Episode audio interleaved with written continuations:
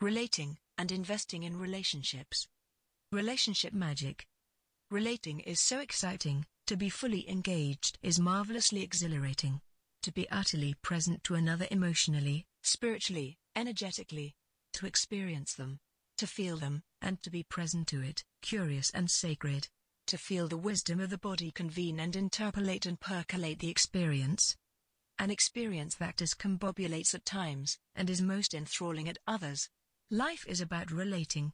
I never ever thought that something so obvious had to be spelt out. That something is taken for granted as being real, as being authentic, as being sincere, was something that was so utterly non-existent in another, until I lived with that other. Wow. How is it even possible to exist being so empty? Misinvesting in love.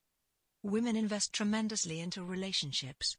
They know there is no return on the investment of time, life coaching, stable and loving home life, health and fitness improvements, good manners, good vocabulary, style enhancement, business partnership, reputation enhancement, door opening, connections, etc. etc. Yet despite these boons and benefits, the bullshit manipulator narcissist, BMN, keeps taking and taking and trying to annihilate. Their unrelenting greed and avarice causes them to not just remove home and holdings, but also to try to remove the individual's artistry expressed via for instance dance, community, communion, etc. They will infiltrate private, intimate, personal places, even after official relationships are ended. That is lower than low. Just to brown nose their way into what was a once sacred space and defile it via their typical mechanisms such as appealing to greed and loneliness, corrupting via fakeness.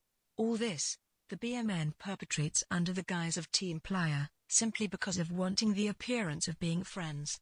They will co-opt others to provide a disguise for their real intentions and desires, which is maintaining a connection they can exploit and get advantage from. Discernment dividends. What does that reveal? It reveals the nature of the beast and the nature of those who sell out for cheap benefits, not realizing they will pay dearly and already have been contaminated and corrupted.